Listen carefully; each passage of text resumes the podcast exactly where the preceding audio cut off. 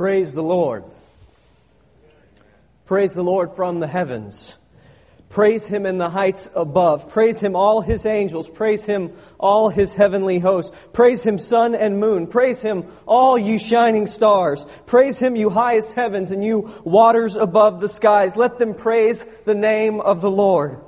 For he commanded and they were created. He set them in place forever and ever. He gave a decree that will never pass away. So praise the Lord from the earth, you great sea creatures in all ocean depths, lightning and hail, Snow and clouds, stormy winds that do his bidding, you mountains and all hills, you animal and all cattle, fruit trees and all cedars, small creatures and flying birds, kings of the earth and all nations, you princes and rulers of the earth, young men and maiden, old men and children, let them praise the name of the Lord.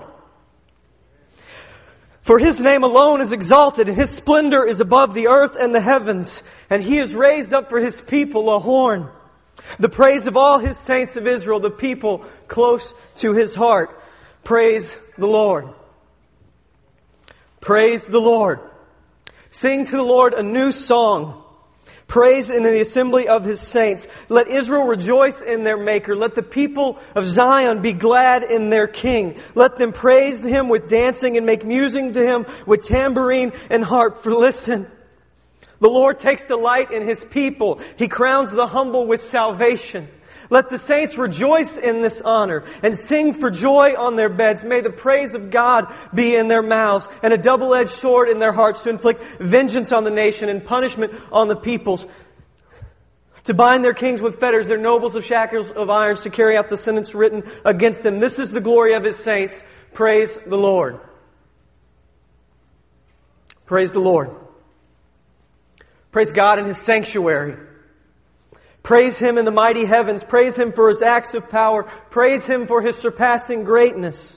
Praise Him with the sounding of the trumpet. Praise Him with the harp and lyre. Praise Him with tambourine and dancing. Praise Him with the strings and flute. Praise Him with resounding cymbals. Let everything that has breath praise the Lord.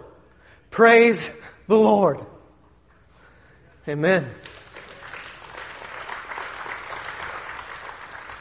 Father God, we confess today that we do not praise you as we ought.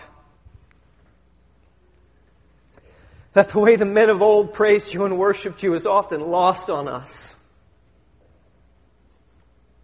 Father, I pray that you would be merciful in our lack of love for you. That you would kindle in our hearts a desire for you as our greatest joy, not these lesser things that we chase after. Father, I pray that as we begin to study from the Psalms what true worship looks like, that you would be at work, that you would be active, that your Spirit would be powerful beyond our feeble attempts to understand you, and that you would awake within us a passion for nothing more than your glory in all the earth. In Jesus' holy name, amen. It's pretty clear in the Psalms that God commands his people to praise him. You could go through psalm after psalm and hear the command of God to praise him.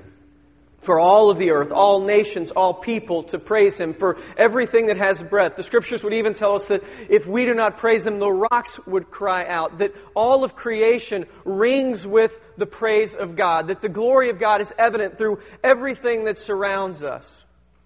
And so God has commanded us, He has created us for His glory to worship Him. It's our highest end and our greatest joy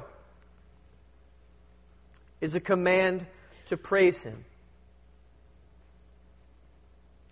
C.S. Lewis, in his wrestling of coming to faith, dug into the Psalms and, and, he, he said that this command of God to praise the Lord was actually something that troubled him a good bit as he wrestled with his faith. He said it seemed to him that God's command for praise in the Psalms felt somewhat like a, a woman constantly craving compliments as if she could never get enough. And it, this was a real problem for him. And then he goes on to explain what he discovered and why he realized he was wrong. This is what he said The most obvious fact about praise, whether God or of anything, strangely escaped me. I thought of praise in terms of compliment or giving approval. I had never noticed that all enjoyment spontaneously overflows into praise. He said, The world rings with praise, lovers praising their beloved, readers their favorite poet, walkers praising the countryside, players praising their favorite game. I think we delight to praise what we enjoy because the praise not only expresses, but completes our joy. So C.S. Lewis rightly pointed out that praise is something that naturally happens when we truly love something, when we're passionate about something. I am, against all good judgment, an avid Cowboys fan. I have been since I was a small child. Even though we lived closer to Houston, uh, we were Cowboys fans. I can remember uh, the 1 in 15 season as a kid, locking myself in my room most Sunday afternoons because the Cowboys, well, they just kept losing. But I've always been a Cowboys fan, and if we had a conversation about sports, if we sat down, I would tell you every year why I think this is the year.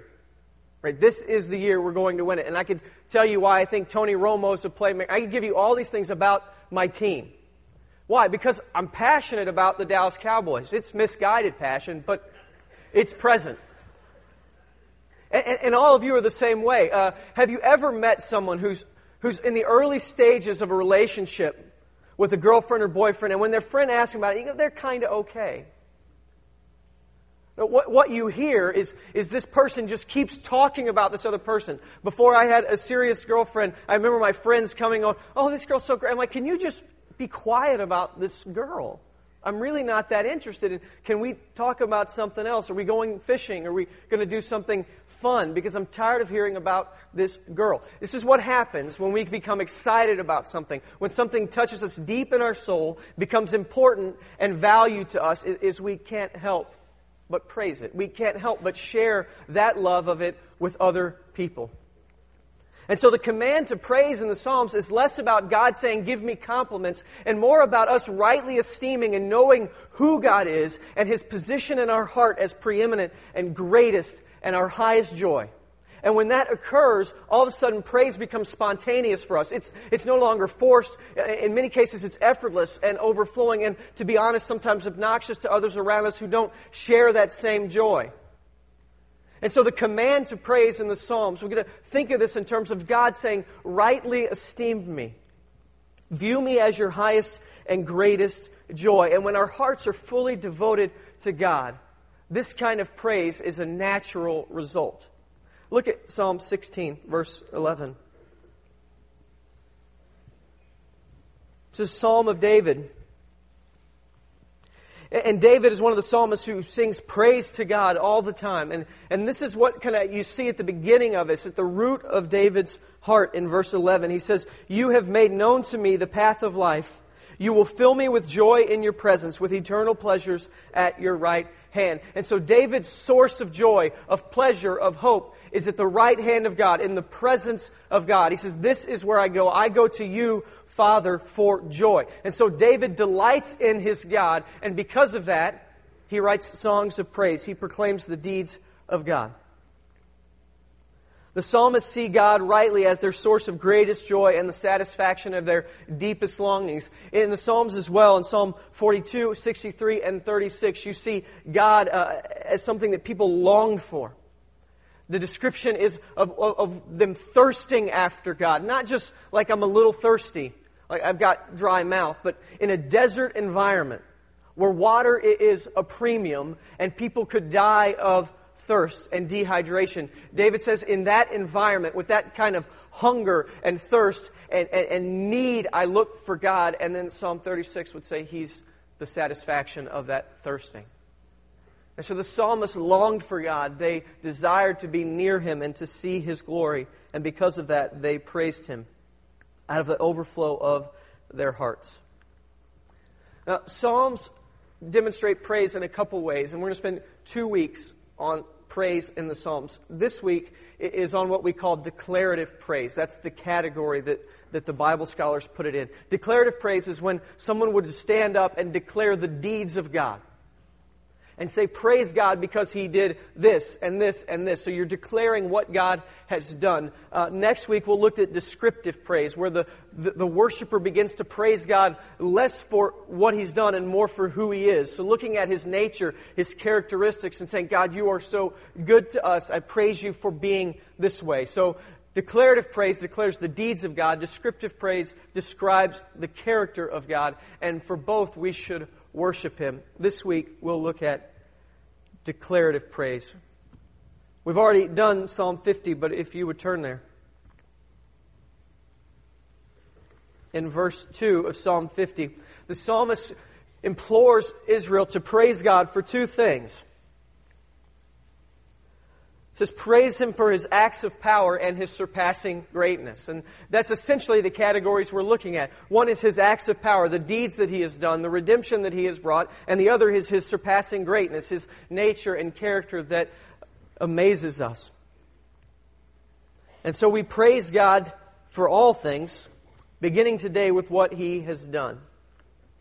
And we talk about what God has done, there's a few ways to look at that. First of all, we could talk about our own stories. Many of us could tell our testimony and, and look to the deeds of God in our own life. So there's a personal element about what God has done for me. And then there's this element that you see in the Psalms as well that's about what God has done for us. It's a collective sense of what God has done for the community. So we could say this for the church, what God has done for Tomball Bible Church. We can look at His faithfulness over the last few years. We can look at His steadfastness, His blessing upon us, and we could remind ourselves of that. And we could also look personally and say, what has God done for me? And so there's two elements of it. You see David in Psalm 21 personally praising God for who, what he has done in his life. David, as the king, has some particular prayer concerns that he has continually brought to God and, and demonstrates that God answers these prayers in Psalm 21. He says, O Lord, the king rejoices in your strength. How great is his joy in his, in his victories you give. You have granted him the desire of his heart and have not withheld the request of his lips. You welcomed him with rich blessings and placed a crown of pure gold on his head. He asked you for life and you gave it to him. Length of his days forever and ever. Through the victories you gave, his glory is great, and you have bestowed on him splendor and majesty. Surely you have granted him eternal blessings and made him glad with joy of your presence. The, the king trusts in the Lord. Through his unfailing love of the Most High, he will not be shaken. Your hand will lay hold of my enemies. Your right hand will seize your foes. At the time of your appearing, you will make them like a fiery furnace. In his wrath, the Lord will swallow them up, and his fire will consume them. Consume them. You destroy their descendants from the earth, their posterity from mankind. Though they plot evil against you and devise, devise wicked schemes, they cannot succeed, for you will make them, their, them turn their backs. When you aim at them with a drawn bow, be exalted, O Lord, in your strength. We will sing praise to your might. You know, David, as the king, has some particular things. He's led men into battle. He's praised God for the victories that God delivered. He says, you, you made me king. You've given me long life and great joy in your presence. And so Psalm 21 for David is a very personal praise to God about what he's done in his life. And then he looks forward expecting God to continue to be good and provide and God to continue to be righteous and the protector of his people and his king. And David says, you have been exceedingly good to me. I have joy because of you. I've had victory in battle, and the kingdom is safe, and the future is secure because of you and you alone. And there's also Psalms where the community praises God, where we thank God not only for what He's done for us individually, but personally. In Psalm 66, you'll see this. Verses 1 through 16. Shout with joy to God, all the earth. Sing the glory of his name and make his praise glorious. Say to God, how awesome are your deeds. So great is your power that your enemies cringe before you. All the earth bows down to you. They sing praise to you. They sing praise to your name. Come and see what God has done. How awesome His works in man's behalf. He turned the sea into dry land and they passed through the waters on foot. Come let us rejoice in Him. He rules forever by His power. His eyes watch the nations. Let not the rebellious rise up against him. For our God, O peoples, let the sound of the, his praise be heard. He has preserved our lives and kept our feet from slipping. For you, O God, tested us. You refined us like silver. You brought us into prison and laid burdens on our backs. You let men ride over our heads, and we went through the fire and water, but you brought us to a place of abundance.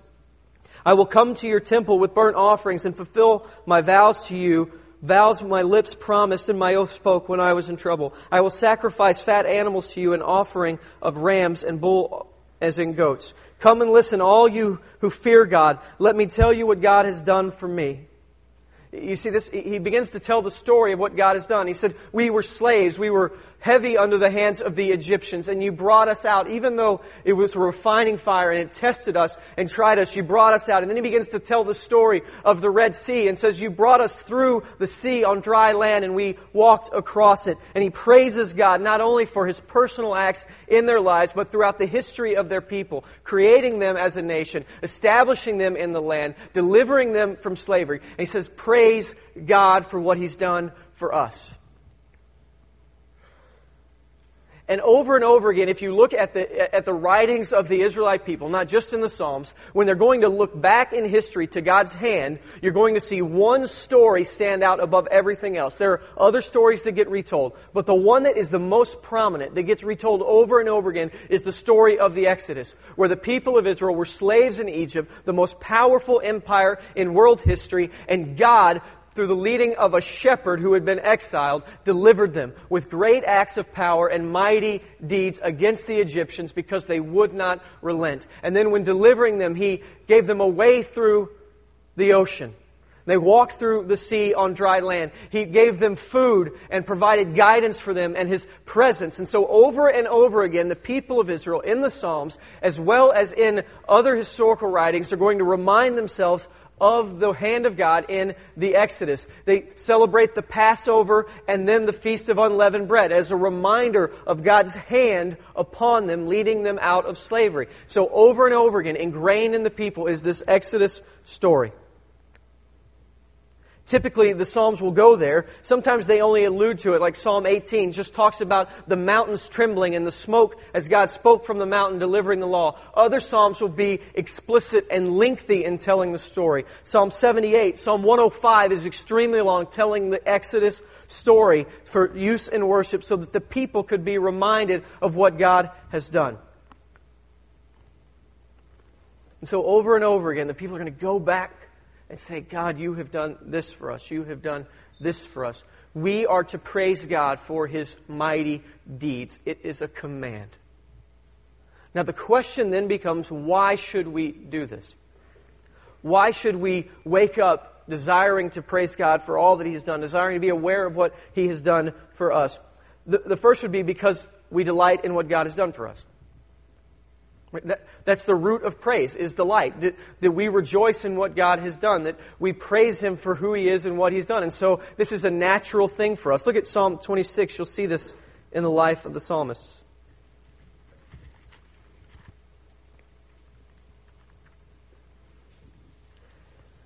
We're going to look at verses 6 through 8.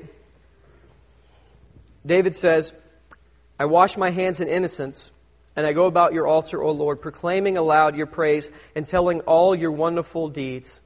I love the house where you live, O Lord, the place where your glory dwells. Does, does, does this seem like to David? He's had to set an alert on his Blackberry to remind him to praise. And when the alert went off, he was like, ah. And he hit the snooze and said, we'll, we'll come back in about five minutes and then we'll do this. I'll do it tomorrow, maybe the next day. Maybe we could push this out. I know I need to get this done, but it can wait. Or do you see an entirely different emotion with David? Where he begins to proclaim a desire to be in God's presence, to proclaim aloud his praise, to tell people the wonderful things God has done. A desire to be in the place of God's presence and have joy there. This is important, guys for David, praising God is not even needed as a command. I mean, it's a command to be sure, but you don't even need to tell David to do it. Because he loves God and he's amazed with what God has done. That's why he calls, he says, I want to tell people of your wonderful deeds. That adjective wonderful indicates not only that they're impressive, but that David loves them. Like David loves what God has done. So it's easy for David to praise him. In fact, it's difficult for David at times in life not to. David in other Psalms will talk about trying to keep his mouth shut and being unable to. He desires to praise God. It's a compulsion because God has changed his heart and he loves him. The Psalms will use the phrase praiseworthy deeds, that God has done things that if we rightly see them, we would desire to praise Him for doing them. And so the first reason that we would praise God, that we would sing songs of declarative praise, that we would tell people about what God has done for us, is because we delight in what He's done. The second's a little tougher. God threatens destruction if we will not delight in Him. In Psalm chapter 28,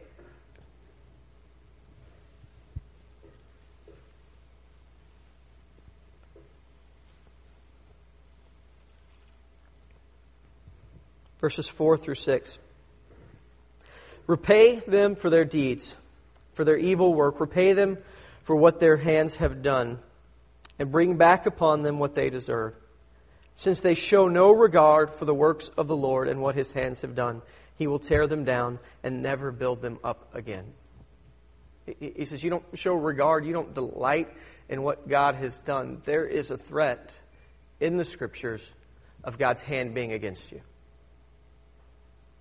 So we are to delight in God if our hearts have been transformed. But if we do not delight in God, if our hearts have not been changed, God's hand is strong against us. And what this indicates, guys, just to be clear about this, a heart that doesn't delight in the deeds of God is an indication that it's a heart that hasn't been transformed and set free from sin.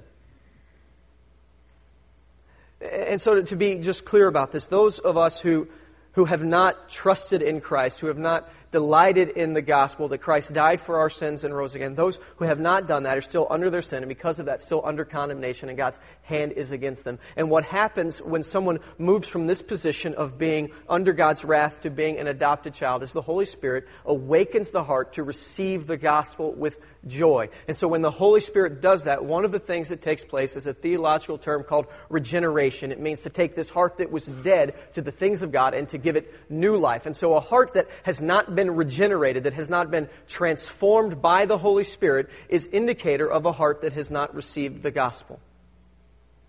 Now, I'm not saying that we never have other desires. I'm not saying that we don't struggle with sin as believers, but if there is no passion for God, no zeal for God, no love for the gospel, no recognition of the praiseworthy deeds of God within someone, even if they said a prayer, I'm going to go out on a limb and say they're probably not believers.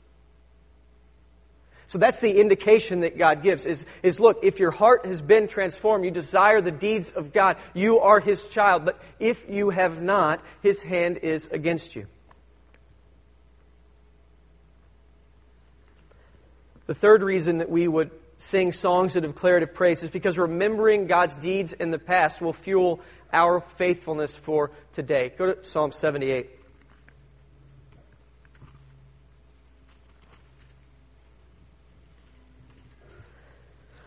This is one of my favorite Psalms. I would encourage most fathers out there to try to commit this one to memory.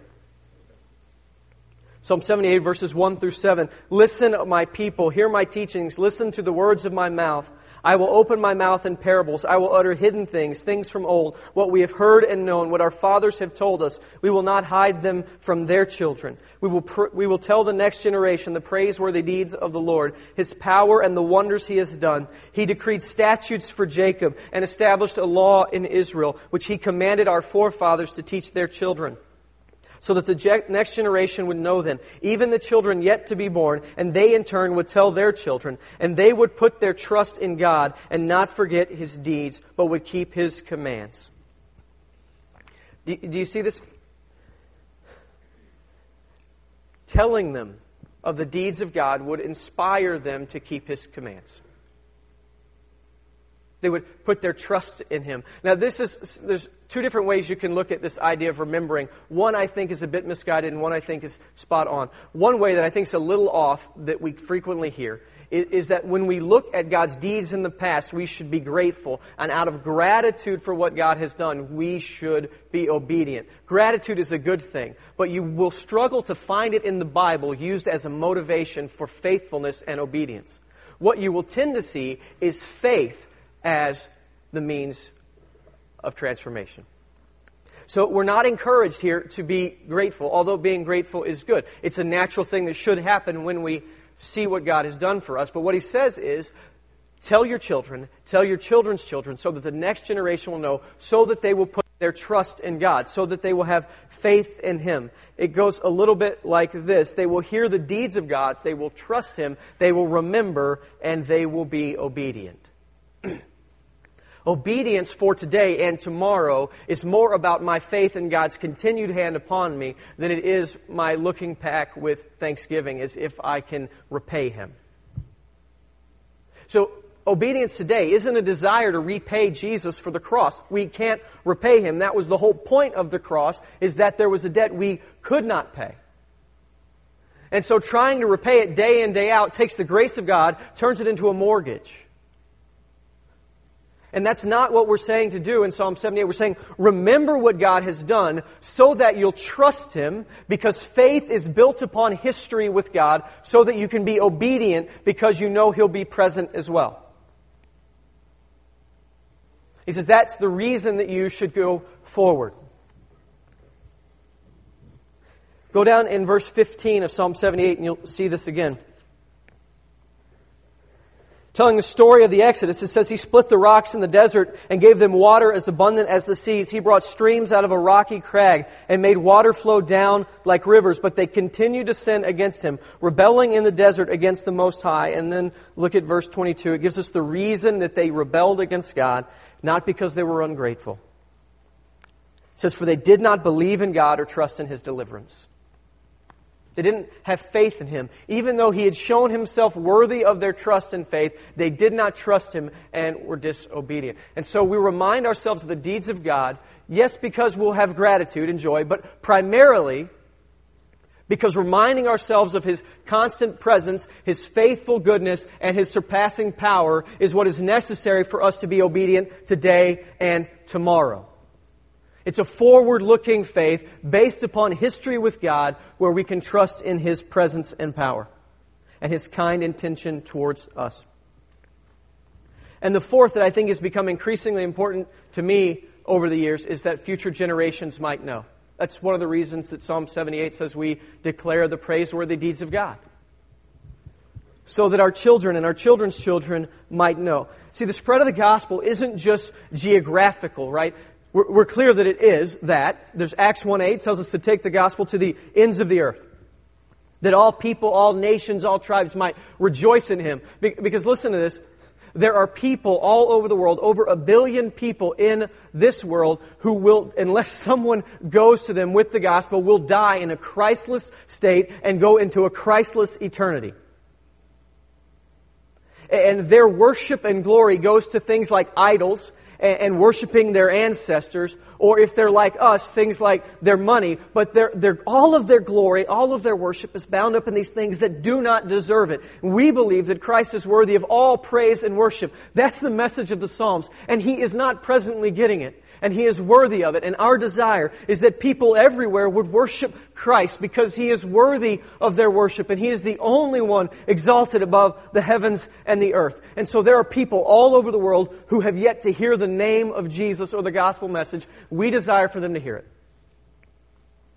Because Jesus is worthy of their praise too, and because we don't want to see what will happen to them if they don't hear the gospel and respond in faith.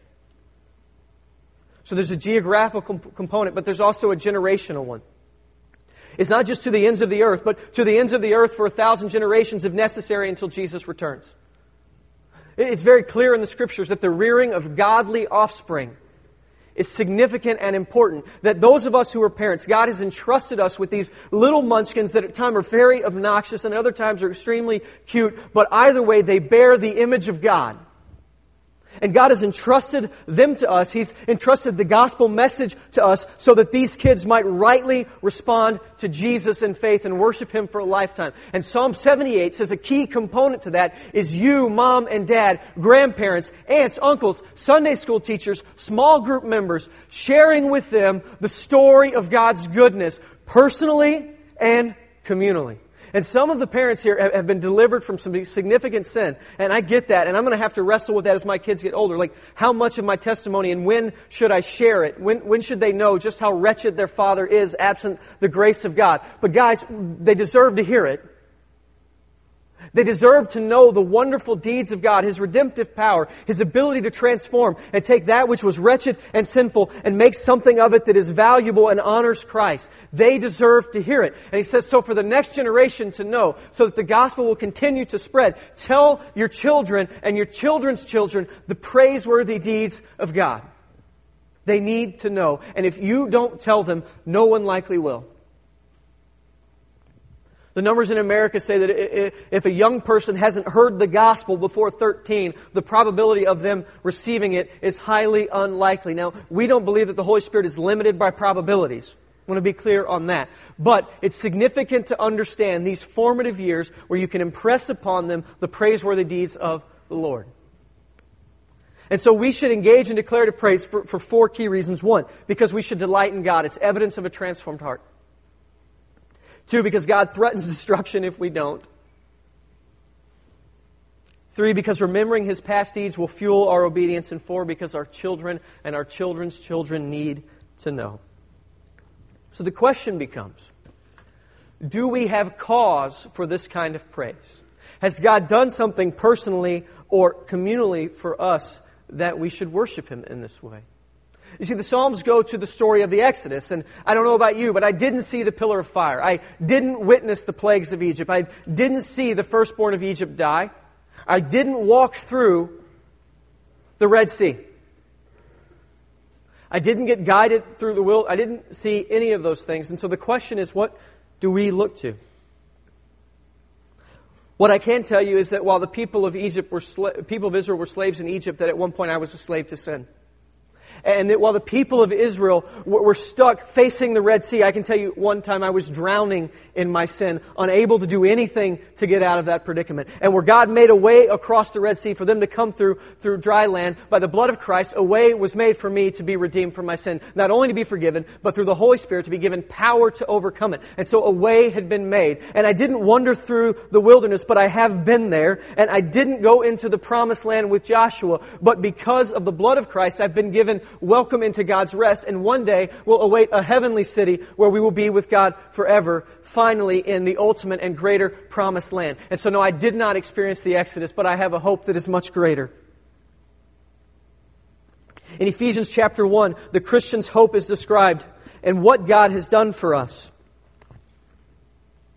Beginning in verse 3 in Ephesians 1, it says, Praise be to God, the Father of our Lord Jesus Christ, who has blessed us in the heavenly realms with every spiritual blessing in Christ. For he chose us in him before the creation of the world to be holy and blameless in his sight. In love, he predestined us to be adopted as his sons through Jesus Christ in accordance with the pleasure of his will, to the praise of his glorious grace, which he has freely given to us in the one he loves. In him we have redemption through, the, through his blood, the forgiveness of sins, in accordance with the riches of God's grace that he lavished on us with all wisdom and understanding. And he made known to us the mystery of his will, according to his good pleasure, which he purposed in Christ to put into effect when the times had reached their fulfillment, to bring all things in heaven and on earth under one head, even Christ. In him, we were also chosen, having been predestined according to the plan of Him who works out everything to conformity with the purpose of His will, in order that we, who were the first to hope in Christ, would be through the praise of His glory.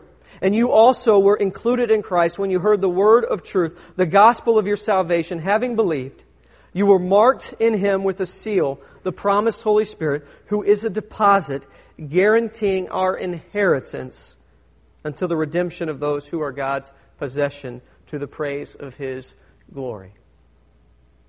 So, no, I didn't see the Exodus.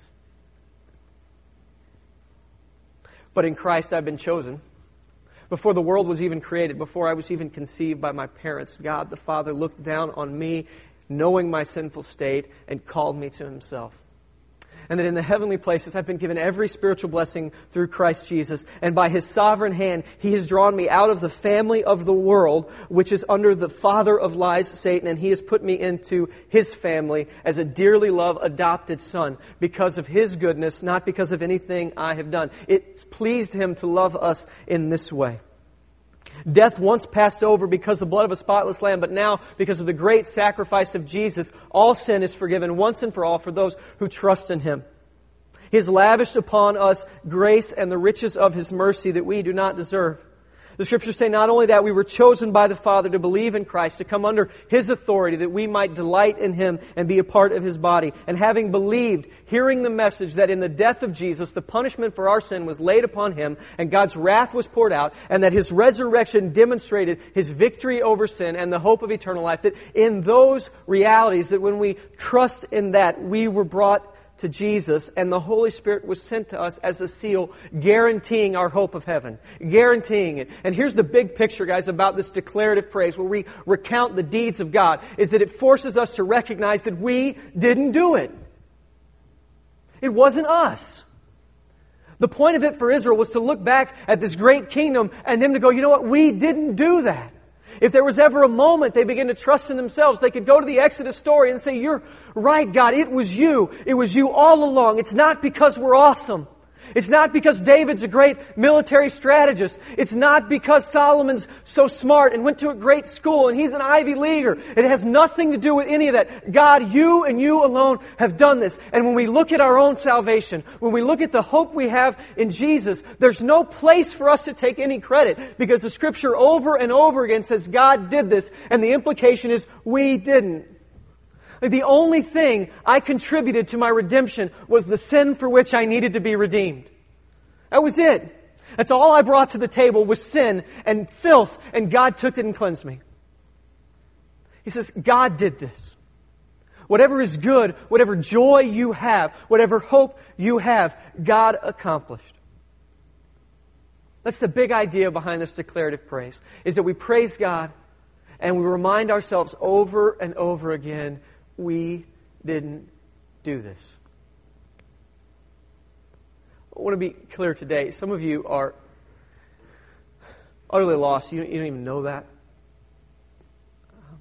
But, but you haven't trusted in Jesus.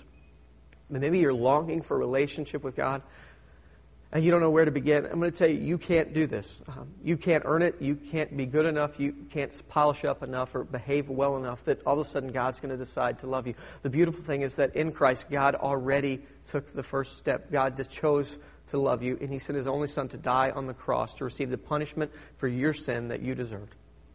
And then by faith in Him, by trusting Him, that He died for your sins and rose again, God adopts you into His family. Not because you've done anything, not because you've been good enough, not because you were smart enough to figure it out, because His Holy Spirit reached into you and pulled you near. And it's my prayer that right now that very same reality is happening, that the Holy Spirit is drawing men and women and children to faith in Jesus, to a hope of heaven, and to a family here and now that will love and care for them under the headship of Christ. Want to invite you to place your trust in Him this morning. It, you don't have to walk an aisle to do that. You don't have to say particular words. The big idea is that you cry out to God, proclaiming your faith in Jesus, His death on the cross, pleading with Him to be your Savior, to redeem you. And when that prayer is given to God, it's answered. When that moment of faith happens, you become a child of God. Not because of you, but solely because of him. And maybe a word to the people that have been Christians for a while. That by the power of the Holy Spirit have gone through a lot, grown a good bit. Right? And, and you look back maybe at the sins you struggled with once and you see your victory over that. It's very easy, once cleaned up, to forget to be what it's to be like someone who's just at the beginning. The distance between the starting point and where you are today, you didn't do either. I mean, yes, you, you gave some effort, but the Holy Spirit was the, was the strength behind that effort. There's no source for pride between those who have been in the faith and grown and overcome great things and those that still struggle, because in the end, it's, it's God that brought us from one point to the other. God did this. So rather than being prideful about our current state, we should be humble about our shortcomings and praise God for His gracious hand upon us that has transformed us. Let's pray, and then we'll have a time to worship Him. And I pray that we would worship Him with the passion and desire that His glory deserves. Father God, we thank you that you are infinitely good to us, that you are patient with us when we praise you too weakly, when we don't recognize what you have done for us, and when we think we have done things on our own. Father, I pray that you'd be merciful, that your glory would be present with us as we worship, that your spirit would be active, and that your son Jesus would be lifted up in the eyes of those who don't yet know him, that they might trust in him and experience the joy of salvation. And for those of us who have worshiped him for either a short while or a long while, that we would see Jesus again as our greatest joy and our highest goal, so that we would worship him rightly this morning. In Jesus' name, amen.